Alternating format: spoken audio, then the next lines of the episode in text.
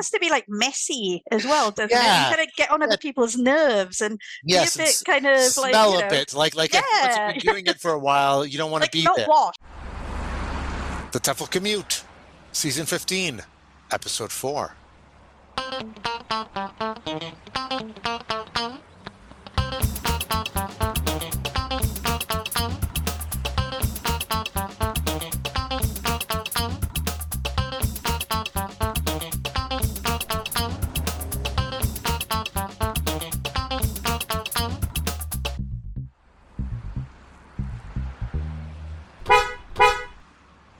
Hi, everybody. Hello. Hello. Yes. We're back again. It's another episode of the TEFL Commute. This is a podcast for language teachers that's not about language teaching, but the topic always comes up. I'm one of your hosts, Lindsay, and I'm joined by two co-hosts, two lovely co-hosts today. Oh, I think it's like you've changed it to always now. You've just given up. Well, who are my co-hosts? Me. And her. And me. Yeah, going to be one of those episodes, Lindsay. How you doing, mate? All right? Yeah, yes. Uh, in case for your new listeners, my co-hosts, who I was trying to get to say their names, are Ceri and Sean. So I'm Ceri, and that us... was Sean. Yeah? And it's it's a silly Monday today as we all embark on another episode where in the TEFL Commute. Um, we each bring, in the new mode of the TEFL Commute, we each of us bring something to the podcast to talk about. This could be a practical thing for teachers, something that has attracted our attention in terms of language or in terms of methodology or the field of E L T. Um, uh, and we talk about it and uh, hope to make your commute to work all the quicker for it. So, who shall start off our episode? Um, I don't mind. Who do you want to go first? Who's got Who's got I, the least interesting you, thing? Go why on, don't Lindsay. You kick off, Lindsay? All right. Okay. So I'm bringing uh, something practical to the to the uh, to today's episode. Wow. Where, really? Uh, What's up? Yes. Yes. So what I I thought uh, um, I wanted to bring in um, an activity, mm. and I went looking because someone was asking. My favorite activity books. I often get asked this, what's your favorite book for teachers? Someone was asking me, and I was looking on my thing and I found my first ever uh, book, which is, and I'm showing it to the camera, which is great audio, but it's called Dictation, New Possibilities, New Methods by Paul Davis and Mary Wynne Veloukri. This was my first ever book. It was published by... First my ever first, book, first ever book, that's the first book resource book you bought. First resource book I was given uh, oh, by wow. my parents. Given huh? by yeah, your parents. Given, yeah, when I became a teacher. And oh, hang on, was, hang on. Before you get, that's a story in itself. Your parents gave you a resource book when you became yes, a teacher. Yes, yes. When I became a teacher, my parents, my mother, who is an English teacher herself, gave oh, me okay. this book, and it's a nineteen eighty-eight. I became a teacher after that. That was not when I became a teacher. No, no, no. Quite a few years after, but I, I got this book, nineteen eighty-eight book, and I remember having so much influence on me as like sort of really interesting, well-written, loved the activities, really original takes on a very traditional way of doing things, which is the dictation.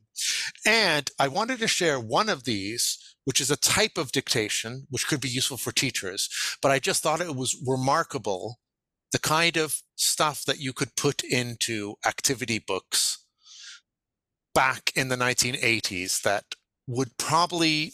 Mm, I'm going to venture to say might not get cut put into a, uh, the final edition of a book published by a major university press. A time um, before editors really got over over uh, sensitive. Yes. So, for example, and here I'm not giving in. It's not kind of. I'll just let all of you decide uh, what you think of this. So, um, you need. Are, to we, prepare- are we doing the dictation? Do we need? A no, you're paper? Not going to do it. I'll explain it, but I'll get to what it is in the after. This is uh, the dictation is in the chapter. Is at a chapter called "Where on the Page," and basically this is a kind of dictation where you get the students to take a blank piece of paper and they have to write things in certain parts of the page. Yeah. So they need to, in this one, you ask students to turn a larger piece of paper sideways and using the whole of the sheet, right, north of the middle, north at the top in the middle, east in the middle of the right-hand side, west and south, right? So they've got the four cardinal points. Then you say this is a, a map of the world. And they uh, and and they have to write geographically the numbers according to the countries you say. So if you said forty-eight people in Japan, they need to rate forty-eight more or less in where they think on their world map Japan is. All right. So, yeah, the, yeah right. Got it. Mm-hmm. um, so yeah. The numbers you then dictate: forty-eight people in Japan, eight in Great Britain, thirty-four in Switzerland, fifty-two in Canada, fifty-eight in Israel, twenty-one in Sweden, forty-two in West Germany. Interesting. This is That's West how old Germany. The book is. Yeah. Yes. Wow. Uh, Max, and then, well, yeah. and then you, the last number you dictate that they have to write, ten thousand seven hundred twenty-eight in the United States. So they write all that, you check that, and they're all, now they're, the quarantine officers should be saying, what, what, what is the numbers? Then it says quite neutrally, quietly, it says, students should then write as you dictate. Last year, handguns killed, at the top of the page. Then in the corner of the page, they should write, God bless America. Stop handguns before they stop you. The pen is mightier than the control than the gun. Wow. Handgun control. And there's a poster, which maybe I can take a picture and share. Uh, if you put that up on the screen, I'll take a screenshot. Go on. Yes. There's a picture, as this is from a poster of um, Got it. a handgun control uh, organization in the United States who've got all of those statistics, and it ends with that. But I just thought, what a remarkable dictation text. I mean, the technique is already kind of quite nice and stuff, but what a remarkable dictation text. Absolutely. Of, of course, um, this is a, uh, this is, I just checked the figures now, would not be ten thousand now. Yeah, I was kind of, no, in the last week. forty, forty, in twenty twenty, the last ones which I have the official figures for twenty twenty was forty-five thousand two hundred twenty-two. Wow. But um, I just thought it was a remarkable sort of text that they that they are able to use, and I don't know if you would be able to use it now. Of course, they say at the end, they say, we found many colleagues have their own variation of this exercise. Topics include house, room, office plans, parts of the body, clothing, cars, desktops, nuclear power stations, et cetera. The list is endless. But I just thought that was my thing. So my what I was bringing today was guns, unfortunately, because this has also been in the news, yet another horrible mass shooting and so on. But I just thought how back in the nineteen eighties, even English teachers probably who were using this book were dictating these numbers to students in this way. So yeah, there you go. A L T teachers have always been a bit woke, haven't they? That's uh... yes, that was my woke contribution, but a very interesting. I, I, very I think interesting kind of interesting, just to think that. Yeah, I think you're right. You'd never be able to uh, get that in a book now. I wouldn't have thought. But I, do you think? I mean, I don't think, Ceri, not in a course. I mean, in a course book, certainly don't think you could put a. Could you put a gun control poster in a course book? I think I think that you might you might be able to play around with it and not be so explicit. So obviously yes. There's the slogan, no way. But, but there's also that make, God, the God bless the, America bit. Yeah, is, exactly. Yeah. All of yeah. that. Yeah. That's that's what I mean. But the um, you could have the numbers and you could have the students guess what it um, what it relates to, and I think they probably get there pretty quickly, and then they would be able to draw their own conclusions and write their own yes. slogan, and so everything would be kind of in the teacher's notes, I guess. And yeah. you could I, think, have... I think with an older class, I mean, I would, I, I would use it. I think it's really interesting, oh, yeah. and Definitely I think it's really interesting. It. Um, um, I mean, you went on to give the number, the, the revised number there, but there's a whole. You know, you could go on to get the students to, to look into that and see what the numbers would be like in all those countries as well, which I think is, yes. makes the task even more relevant. Or even if, you know, if why those numbers have gone up or down uh, because of change, yep. which would bring into a discussion. Uh, and also, I mean, the springboarding to get the students making their own in on some facts and figures would be really interesting. So I think interesting, there's, interesting there's so at much the I end, can the notes at the end, it says, ask the students to compare their maps and check what they have written. Discuss their reactions to the advertisement and to the credibility of the statistics, which are for nineteen seventy-nine. Mm-hmm. So this is already ten years old, the statistics. And if you have your class nationalities not represented in the task, ask them to estimate what the figures for their countries would be. Of course, this is before internet, so everyone yeah. would have just been guessing. I suppose now a modernized version is you could you could find what the statistics would be for your countries in the in this. Anyway, there. So you, that was me off to a nice Joyful no, that was a happy start. Well, you did give me a happy memory because you, you made me think. Um, it, I, would, I don't know if Ceri remembers hers, but my first resource book, because you said that, was, was the recipe book. Oh yeah, um, uh-huh. Seth, Seth um, Lindstromberg's book. Okay, uh, and I think that came out about the time I started uh, teaching, and we were given it uh, by the organisation I went to work with. I just remembered you, you, you made that memory come back into my head by talking about the dictation one. Um, Well, Ceri, I what was your first? What was yeah. your first book for teachers that you remember? Okay, actually, I'm going to go with another memory. Sorry, Lindsay. Okay. Um, but, like, uh, I what it made me remember was my the first conference I attended as a new teacher, and uh, Marilyn Verducci was speaking, and we did oh. the left-handed dictation, the with your foot dictation. Oh my gosh, I didn't I didn't know. dictation, I, I, the put the sentences in the, like, you know, it makes sense, doesn't make sense, could make sense, columns. He did a whole session on dictation. I, now, now you've reminded me that at I A T E F L many, many years ago, I saw Mario do a session on dictation, and the sentences he used in that I used in a in a CELTA course, as a CELTA trainer for many years, because he gave these sentences which Um, had um, where had an ambiguity about them. Um, yep, I, yep. I can't remember them now. And and you were supposed. Those he are said the ones that, with the columns, yeah. yeah. And he said the sentence in, in English, and they were to be translated. And you wrote it down in your first language. Oh, okay. Um, and then compared how you translated it in order yeah. to look at the ambigu- ambiguity of, of of language. And for uh, you know, when you're when you're in a beginning of a CELTA course, and you've you've got people whose language awareness isn't isn't maybe as hot as it would be later on. Um, it was just a great opener. I, I'm going to have to find this. Going to have to find the sentences for a future uh, TEFL community. But yeah, no, I remember doing that. In the, I remember watching him. There was a packed room. I was somewhere in, in one of the I A T E F L conferences. So I think the same thing. It's not the same one, obviously, but he had sentences that obviously were nonsense sentences or uh, were obviously had a meaning, and then these ambiguous ones that you could give them a meaning if you found the right context for them, whatever. And I, I used that one over and over and over in training sessions uh, afterwards. Yeah. Wonderful.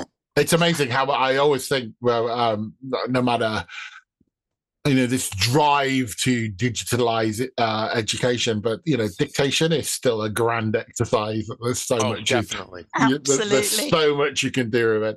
Let's take a break, and we'll come back and find out whose word is next.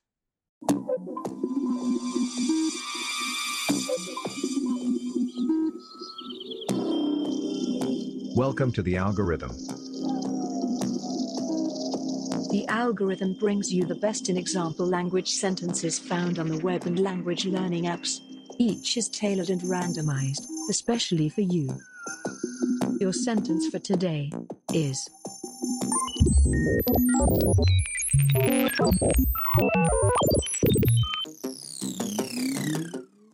A karaoke night? I'd rather eat live snails. A karaoke night? I'd rather eat live snails.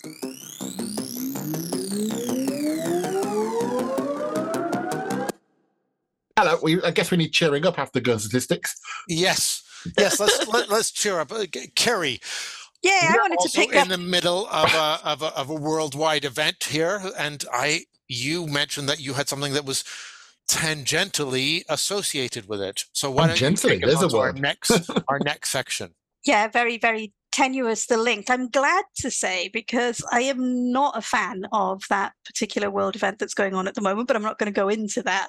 But I think it does link into what Sean was saying um, earlier about the uh, translating in and out of languages and awareness of ambiguity and stuff. So this is quite an indulgent thing that I'm bringing. And I wasn't sure whether the word for it is code switching or dominant grammar. So I'll kind of let you. Oh, I've not heard. All right, okay, all right. Ready, Sean? It's time we're going to have an argument about this. Question is question not time. Code switch against dominant grammar. Yeah, I was going to say I've not heard heard the phrase ah, dominant okay. grammar. So ni- neither neither had I, which is why I, the kind of like the language nerd in me really liked this article that I saw. So um, it's written by um, a Welsh linguist from the University of Bangor, but he was tying it in to the Welsh World Cup anthem, which okay. is called Yma o Hyd, which um, is translated as "still here," and it's like being this huge phenomenon in Wales. You probably won't have heard of it at all Wales being such a tiny country. However, uh, everybody can sing it. Everybody knows the words, whether they speak Welsh or not. And um, it ha- it's actually a protest song from the sixties, and it's all about the survival of the language. So it's pretty amazing that now everybody is singing this um, protest song from the sixties, like word perfect, on YouTube, everywhere. You can just, like, you know, grab clips. And um, as always, like, it's not the football, the Welsh football, that's blowing people's minds, but the this kind of choral singing thing. So that was that's the link to the World event. But um, what it was talking about was um, the two countries, li- uh, two sorry, two languages living side by side in the same community. And so in Wales, that's obviously um, something that's true in parts of Wales. That uh, and it was talking about the tipping point of language, of the percentage of minority speakers in a community that the language can survive as the community language. And, and they were saying sixty percent, sixty percent of the people in the community have to be using that language for it to be considered the community language. And in a lot of Wales, that's not true. But they did some research into what they call the ragged language, um, the bratiaith of Welsh, which is code switching with English all the time. And this is like, it's so typical anywhere where two languages coexist. Um, but especially if one is like a huge world language, yeah. a, a monolith, and then you've got the little kind of, you know, the David and Goliath or whatever. Yeah. Okay. And um, so they just recorded loads and loads of these examples of ragged Welsh, which I'm an I, I'm a fluent speaker of ragged Welsh. What this means basically is when you're missing the lexis in Welsh, you just throw in an English word. Okay, so I'm going to give you some examples of this ragged language, and you'll be able to pick up. Um, in fact, I'm going to take it from their article because they obviously have some great little examples there. So um, the first one is Oedd hi'n edrych yn stunning. So I guess uh, you saw the word. Yeah. So, what was the sentence? So God, the no, sen- I don't even know if I saw the word. Say the whole thing again. Mae'n edrych yn stunning. Stunning would be the word that's been. Stunning's the word. That's right. Stunning. A, okay. Stunning. And it's like, yes. She looks absolutely stunning, and uh, the rest of the word follows Welsh grammar, Welsh syntax, Welsh everything, and then the lexis that gets thrown in is the stunning. So I'm going to give you um, another one. Okay. Pan dych chi'n defnyddio wide-angle lenses, dych chi'n emphasisio'r foreground.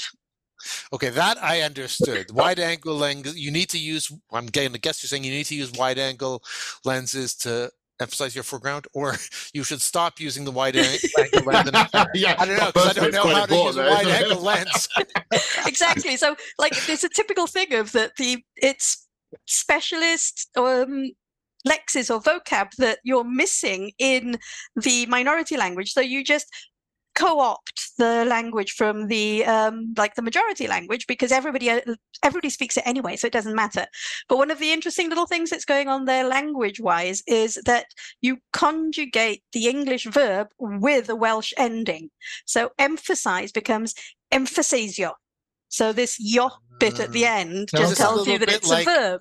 Is this a bit like sort of Singlish, or does hmm. this happen in other varieties as well? Like Absolutely. It- I think it's like a Creole thing. But uh, so, uh, yeah. But the so there, this is where the idea of the dominant grammar comes in. Basically, the grammar oh, okay. and the syntax of the language remains Welsh throughout. All of the examples is following the syntax completely, so even the conjugation of the verb or whatever. And um, there's another example with adjectives. So that um, obviously adjectives in English come before, but in Welsh they come after. So here's my last little example. Okay. Hold on just a sec whilst I scroll down to it. Cos hwnnw naeth atgoffa fi bod na pethau Egyptian yno. E- e- Egypt- Did you get the word? Egyptian. Egyptian. Yay, well done. And actually, the sentence started. The sentence started with cos. Um, which okay. was the, which is also English, and, and connectors seem to be borrowed as well from um, the, the the the other language, as it were. And um, Egyptian there comes after the noun rather than before, so it's still following the syntax and the grammar, but um, it's just co-opting the lexis that's missing there and then in that moment, and that because w- wherever you speak Welsh. Unless you're in deepest, darkest Patagonia, the other person is going to speak English. And so you can use English. It like really doesn't matter. But the choice, so what the, and their final, final conclusion was that this kind of code switching is actually positive for the language. Like lots of purists would think of this as being negative, as being something that's killing something the language. That's killing the language, yeah. Exactly. Whereas actually it's keeping the language alive. So that people shouldn't be ashamed of their ragged language or their kitchen Welsh, as I call my Welsh, and um, that this does keep the minority language alive as a community language. And so if you can count that as part of the sixty percent, then it'll then it will survive. And so you'll have the song still here, Uh, Yma o Hyd, which is the protest song that's being used in the World Cup. And there's this thing of like, you know, yay, we're going to hold on, even if we have to use wide angle lens. um, That's great. It does make me think how, how different it is slightly. I'm, I'm, I was trying to think how, how this is different than, for example, French Canadian, because mm. one of the things about French Canadian was a resistance, or certainly for a while when I was small, a resistance to any English coming in, whereas in France, they would allow English. And so in mm. France, you would have, uh, je veux manger un hot dog, you know, or okay, ah, c'est bon yeah. pour le weekend, right? But in I'd always French thought Canadian, was, yeah, yeah, I would have thought too. But in French Canadian, it was not a hot dog. You had to say the chien chaud. Like you had to make it like the, the dog hot, translated word for word, or the fancyman, or other things. And the French people, and I wondered, and it was almost, there was a very sort of strong thing of like, don't let any English in. But maybe I think I'm it's not... a, I mean, I think it's like fear that if you yeah. open the door, it'll come flooding in and then it'll take yeah. over. So this kind of thing, which I think, I don't know if it's new to the, this particular piece of research, but this idea of the dominant syntax, if it remains there as the kind of the foundation of the language, then there's less to be worried about, as it were. Excellent. I, I, it is that's interesting. I'm, I'm, um, I'm, I'm still curious as to why, uh, how it supports the language rather than perhaps detracts from it. In the sense of, surely this kind of it helps push the move towards, in this case, English, than than staying in Welsh. Because... I think what it, I think the suggestion is, I'm not is more that, whereas maybe. If okay, so there is this kind of snobbishness about pure Welsh, and yeah. you know, sort of. Then there are purists who would want you to use every single word in the sentence in Welsh, and if not, then you're not speaking Welsh. And and then there's a chip on people's shoulders who do have some Welsh, who might reject it if they feel like their Welsh isn't good enough. So I think it's just kind of a reaction to that, to say, well, mm. actually, it is good enough because you are still speaking Welsh, you've still got the grammar and the syntax of the language there. Most of it is in Welsh. What you're missing is probably something that you've learned in English rather than learned in Welsh. And, ah, and so, so what you're saying is that the, the Welsh have forgotten what wide-angled lens is in Welsh. Not, not that they've forgotten. That person has never never been taught it, has yeah. never spoken about photography before. Maybe you know. So like I found myself, yeah, I'm, I'm fluent in loads of things in Welsh, but. I was at an I A T E F L conference, um, which was on the border. I can't remember where we were, but there were people from Wales there who are Welsh teachers, Welsh language teachers. And I was trying to have a conversation with them in a group, in a um, in a presentation about language teaching. And I had no Lexis in Welsh for that at all. Oh, wow. It was like really yeah, yeah I can definitely see frustrating, that. Yeah. You know, yeah. So instead of, I, I was like, I have to give up. I can't do this in Welsh because I've never done it before. Yeah, so, so anyway, there you go. And we, we were reflecting on when it's two majority languages that clash, oh. then uh, that's, that's really interesting as well. Like, English and Spanish, and it can go either way, but it's just interesting to look and see where the dominant grammar is. So you have might have Mexican Spanish with so much English thrown in, it's still Spanish. Or yes. you may have some Hispanic communities. Well, Gibraltar, for example, mm. actually is another except where the dominant grammar is English, but it's sprinkled with Spanish, you know, so it's kind of, so it happens wherever, wherever there are two languages coexisting in a classroom as well. We get like, you know, can we do that with our students? Can we let them just use their own words uh, so long as the grammar is English? Well, I guess uh, elements of translanguaging and stuff like that. Yeah, uh, yeah so exactly. It's kind exactly. of, uh, it's, uh, well, a, a purpose of nothing. What's your thoughts on Wales changing their team name to Cymru for after after this event? Okay, well, so first of all, Sean, really, pronunciation. Oh, well, all right, yeah, well, go on. I'm, I'm here to be taught. Go on. Cymru. Cymru. Cymru. Well, right, okay. The, the, the, the U is an yeah, I yeah. sound. Actually, I, did, I don't know why I didn't do that. I did know that. I was, it was, I guess it was just... Go okay. on. So, uh, oh, fantastic. Yeah, why not? They've changed the, there's, the Assembly is changing to Senedd rather than being called the Assembly. Um, and, and, you know, why not use the Welsh name? Um, the Welsh language was being, in this article I read, which was completely in English, was being referred to as Cymraeg rather than Welsh. Mm. And, um, you know, sort of in in Spanish, uh, when we when they talk about the Basque country, um, Euskadi, you, you, yeah. Exactly, you say Euskadi, you don't say Vasco. Um, you bring in the word that's from the language. Yeah, so, so, yeah, all for it, personally. So long as people can pronounce it. Well, there you go. Like, I, I, like my it, name. You, and on that note, sounds like we should go, cut to another break, and then we'll be speaking about words and pronunciation in the grand finale that uh, Sean will be bringing us right after these words.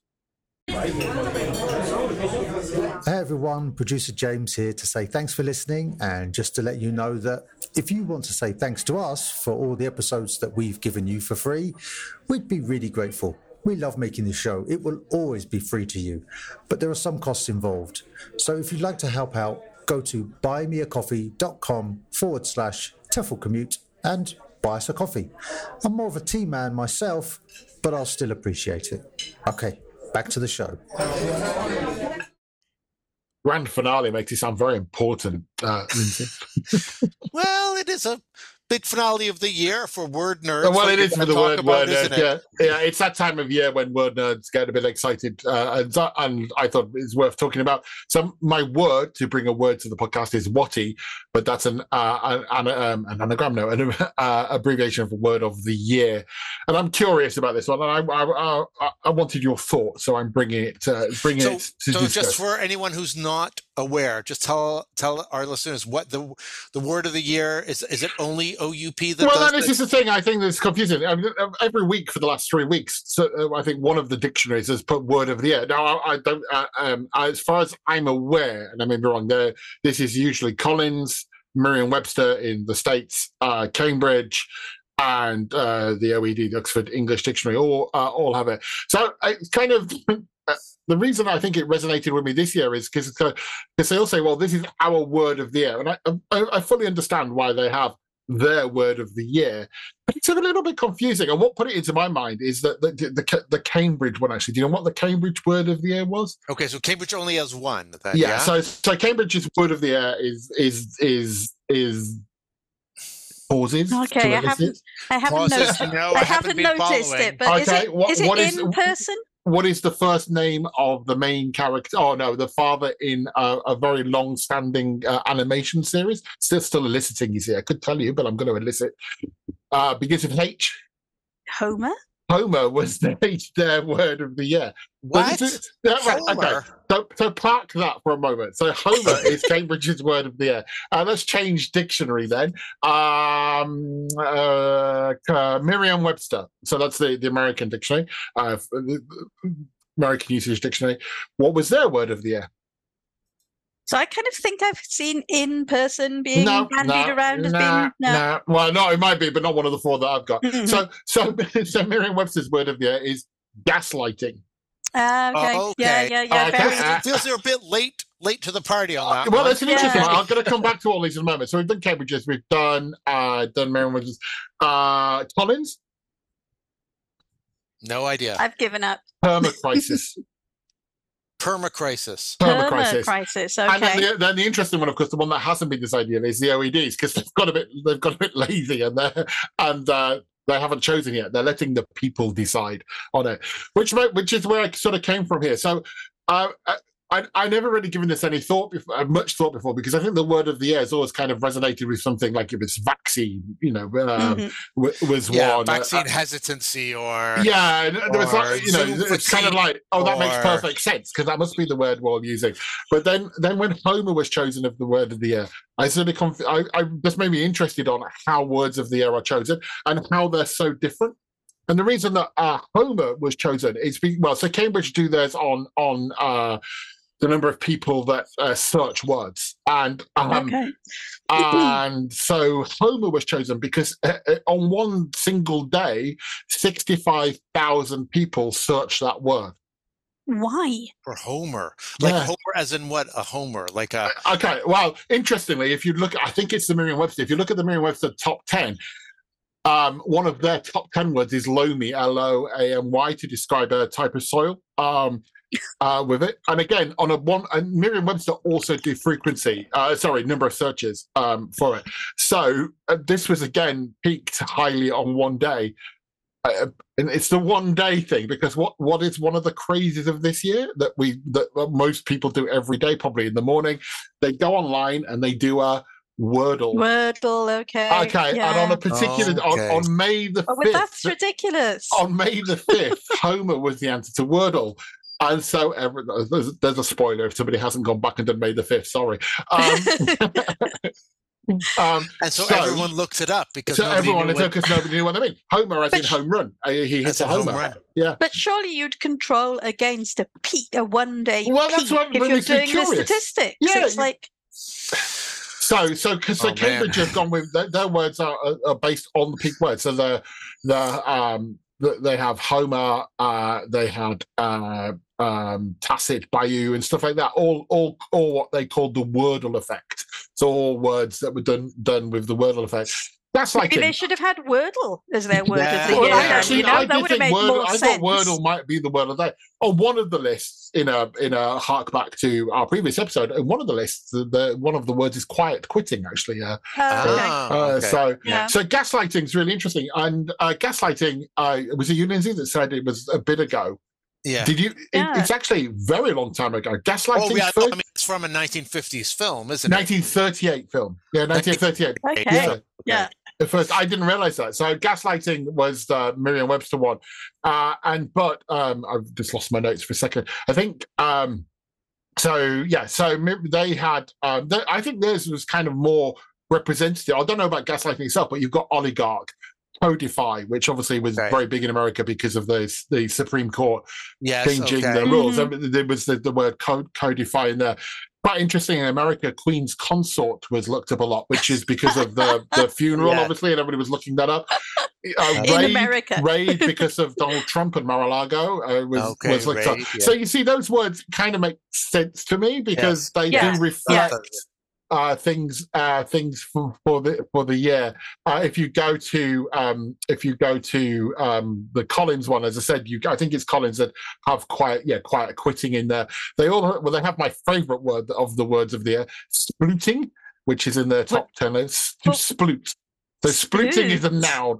Uh, splooting. What is splooting? It's the act of lying flat on your stomach with your legs stretched out. Okay. Splooting. Okay. Splooting. I know. To be fair to Collins, if you go to their uh, to their um, words, so it's collins dictionary dot com Watty uh, forward slash W O T Y. They've animated all their words of the year. They've, they've got almost like an, animated infographics, and they're really cool. So Keeve is one of their words of the year as well, which I think again, okay, spotting maybe not, but you've got quiet quitting, which we talked about, sports washing, which is in the news. Okay. Yeah. A lot at the moment. Yeah. You've got Partygate, which in Britain okay. was, was a, yeah, yeah. Uh, we've got yes. Carolean, which is interesting, obviously the, the start of the Charles reign as Carolean. Mm-hmm. And you've got permacrisis, which if people don't know is this the is what the U K is, an extended period of instability and insecurity uh, okay. with it. So it's quite interesting, and they, they I think what were the O U O O Oxford ones? So no, the O E D then. So the O E D is as uh, they theirs is normally put together by their, so they go through their dictionary team, their research team, and then put a shortlist together. They talk about that shortlist, and they choose that word um, presumably internally um, with that. But this year they want to give Um, everybody the chance to vote on the word of the year. Sounds said, like the teams couldn't agree this time. it, it, it is, yeah. I know. Um, um, so they they are currently. I think it's you could do via social media, and uh, uh, of course, at the moment I need to talk about it. I've just lost uh, the the three words I had. Um, so they're putting out to a vote, and the word of the uh, so the word of the year is usually selected uh, by their staff. Uh, but this year they've given three to be voted on, and the vote actually closes. By the time you listen to this, you might well have missed the vote. But uh, the three words to vote from are metaverse. Okay. A hashtag I stand with. Uh, mm. So uh, okay. they, they've checked, they've put that up, recognizing, and I'll quote from the website, recognizing the activism and division that has characterized this year. So you kind of, I stand with Ukraine, I stand with debt, I stand with Heard, or in those those uh, okay. those uh, court cases. And the last one I haven't heard of. Um, the last one is Goblin Mode. Yeah, uh, is, no, is I that, saw yeah, that too. I, I, yeah. I've heard of this because I saw that on a gaming blog. Okay, and is Goblin mm. Mode? I'm not really sure what it is, but is it sort of like when you like go into your room and you're going to play a game like for like eight or twelve hours? I don't know. Or Goblin Mode is like, no, it's not that. It Goblin doesn't seem to it. Uh, Ceri, do, Ceri, do you want to? Uh... Oh no, I, I read about it and I can't remember what it is. So you're going to have to just refresh my memory. Okay, so I'll read it uh, from the voting from the shortlist. Goblin Mode is another relatively new concept. The idea of rejecting societal expectations put upon us in favor of doing whatever one wants to, which I guess is your eight hours of gaming in a room there, Lindsay. I guess so. That's where I must have seen it then. It's just in in terms of gaming. Uh, yeah, it says early usage dates back to two thousand nine, two thousand ten. But as we emerge from lockdowns all over the world, the phrase has been coined in rejection of returning back to normal um, after a fake quote from Julia Fox brought the term back into the mainstream. And that's now, it. Now, the interesting thing is, though, if it's just like rejecting society, do what you want, Goblin Mode, to me, that's why I thought it was like the video game, because I think it's like going somewhere that's dark. Yeah. That, but like if you were like a marathon runner and you said, I'm just going to go Goblin Mode on marathon running and, and quit my job, or Goblin Mode on like walking in nature, doesn't seem to me goblin-y. Goblin-like, no. no. Also, it seems like you should be doing something. Yeah, kind of, kind of antisocial. No, um, yeah. But again, yes, it um, does sound something like you're in a cave. Yeah, yeah, yeah. It's kind of activating. So you know, you're playing a role-playing game. I, I enter the cave. I go into Goblin Mode. You know, yeah, I, exactly. But it's not sort of like, like I've decided to stop my my day job and um I don't know, attend to my garden. In Goblin. No, no, it has to be. I think it has to be like messy as well, doesn't yeah. it? You kind of get on other people's nerves and yes, be a bit kind of like you know, a bit. like like yeah. once you've been doing it for a while, you don't want like to be not there. Wash. Maybe that would be Goblin Mode. I'm not going to wash for a month. that would that seems to me to be more Goblin Mode than sort of like I'm going to I'm going to stop doing all this other stuff and clean the house in Goblin yeah, Mode. That is not Goblin. Yeah, I'm going all Goblin Mode. But you have to, have to roll a six to see if you're successful there or whatever. Um, oh, wow. So, but, but again. Just to, to bring this back, it's really interesting. Okay, I, I stand with, I get. I mean, that does reflect a lot of yes. the hashtag that's okay. But metaverse, I mean, obviously this yeah. is, I mean, the, the metaverse, I guess we use the word more because it's I, now. I don't want to give, I don't want to give them the pleasure of having a word of the year, though. It's, yeah. a, tra- it's a trademark, surely, as well, isn't yeah. it? I mean, it's like, that doesn't count. That's they kind it as the word. They said the word is the kind of the vernacular use of the word is um, not just the V R kind of concept that that uh, said uh, social media platform is putting forward, but this idea, but the actual concept and the thing that will rather than the the Facebook thing with it. But but my point is, I stand with. You know, if you looked at if I saw a list of these words in the um, you know, in five years' time, and go, mm. oh, I stand with. I remember that with it. Yeah. I remember yeah, perma crisis. Okay, that that makes sense. Roma, yeah. I don't know. It's kind of, but uh, but it also makes me feel like all four of them, you know, like in a very Oscar style, should submit their their word of the year, and then there's a grand unveiling of what is oh, actually yeah. the word of the year. You know what I mean? But anyway, I found it very interesting. You can find out if if we want I mean, to know the, more. The the search thing is is kind of it. Again, going back to that, I'm really sorry here to make that, but that lazy thing, isn't that the laziest way of choosing frequency? Is like, are, and then are, are we not controlling that, that the, the um, lexicographers at Oxford were in Goblin Mode when in they Goblin Mode, yeah. Absolutely. Well, I, absolutely. I guess if uh, um, a friend of the podcast, Lexical Jews, has been a few times on this. I guess if she's listening to this yeah. and heard something, she might she might come back with a few comments. And if that's the case, we'll report them back in another episode. Anyway, it's time for me to put on my Goblin Mode.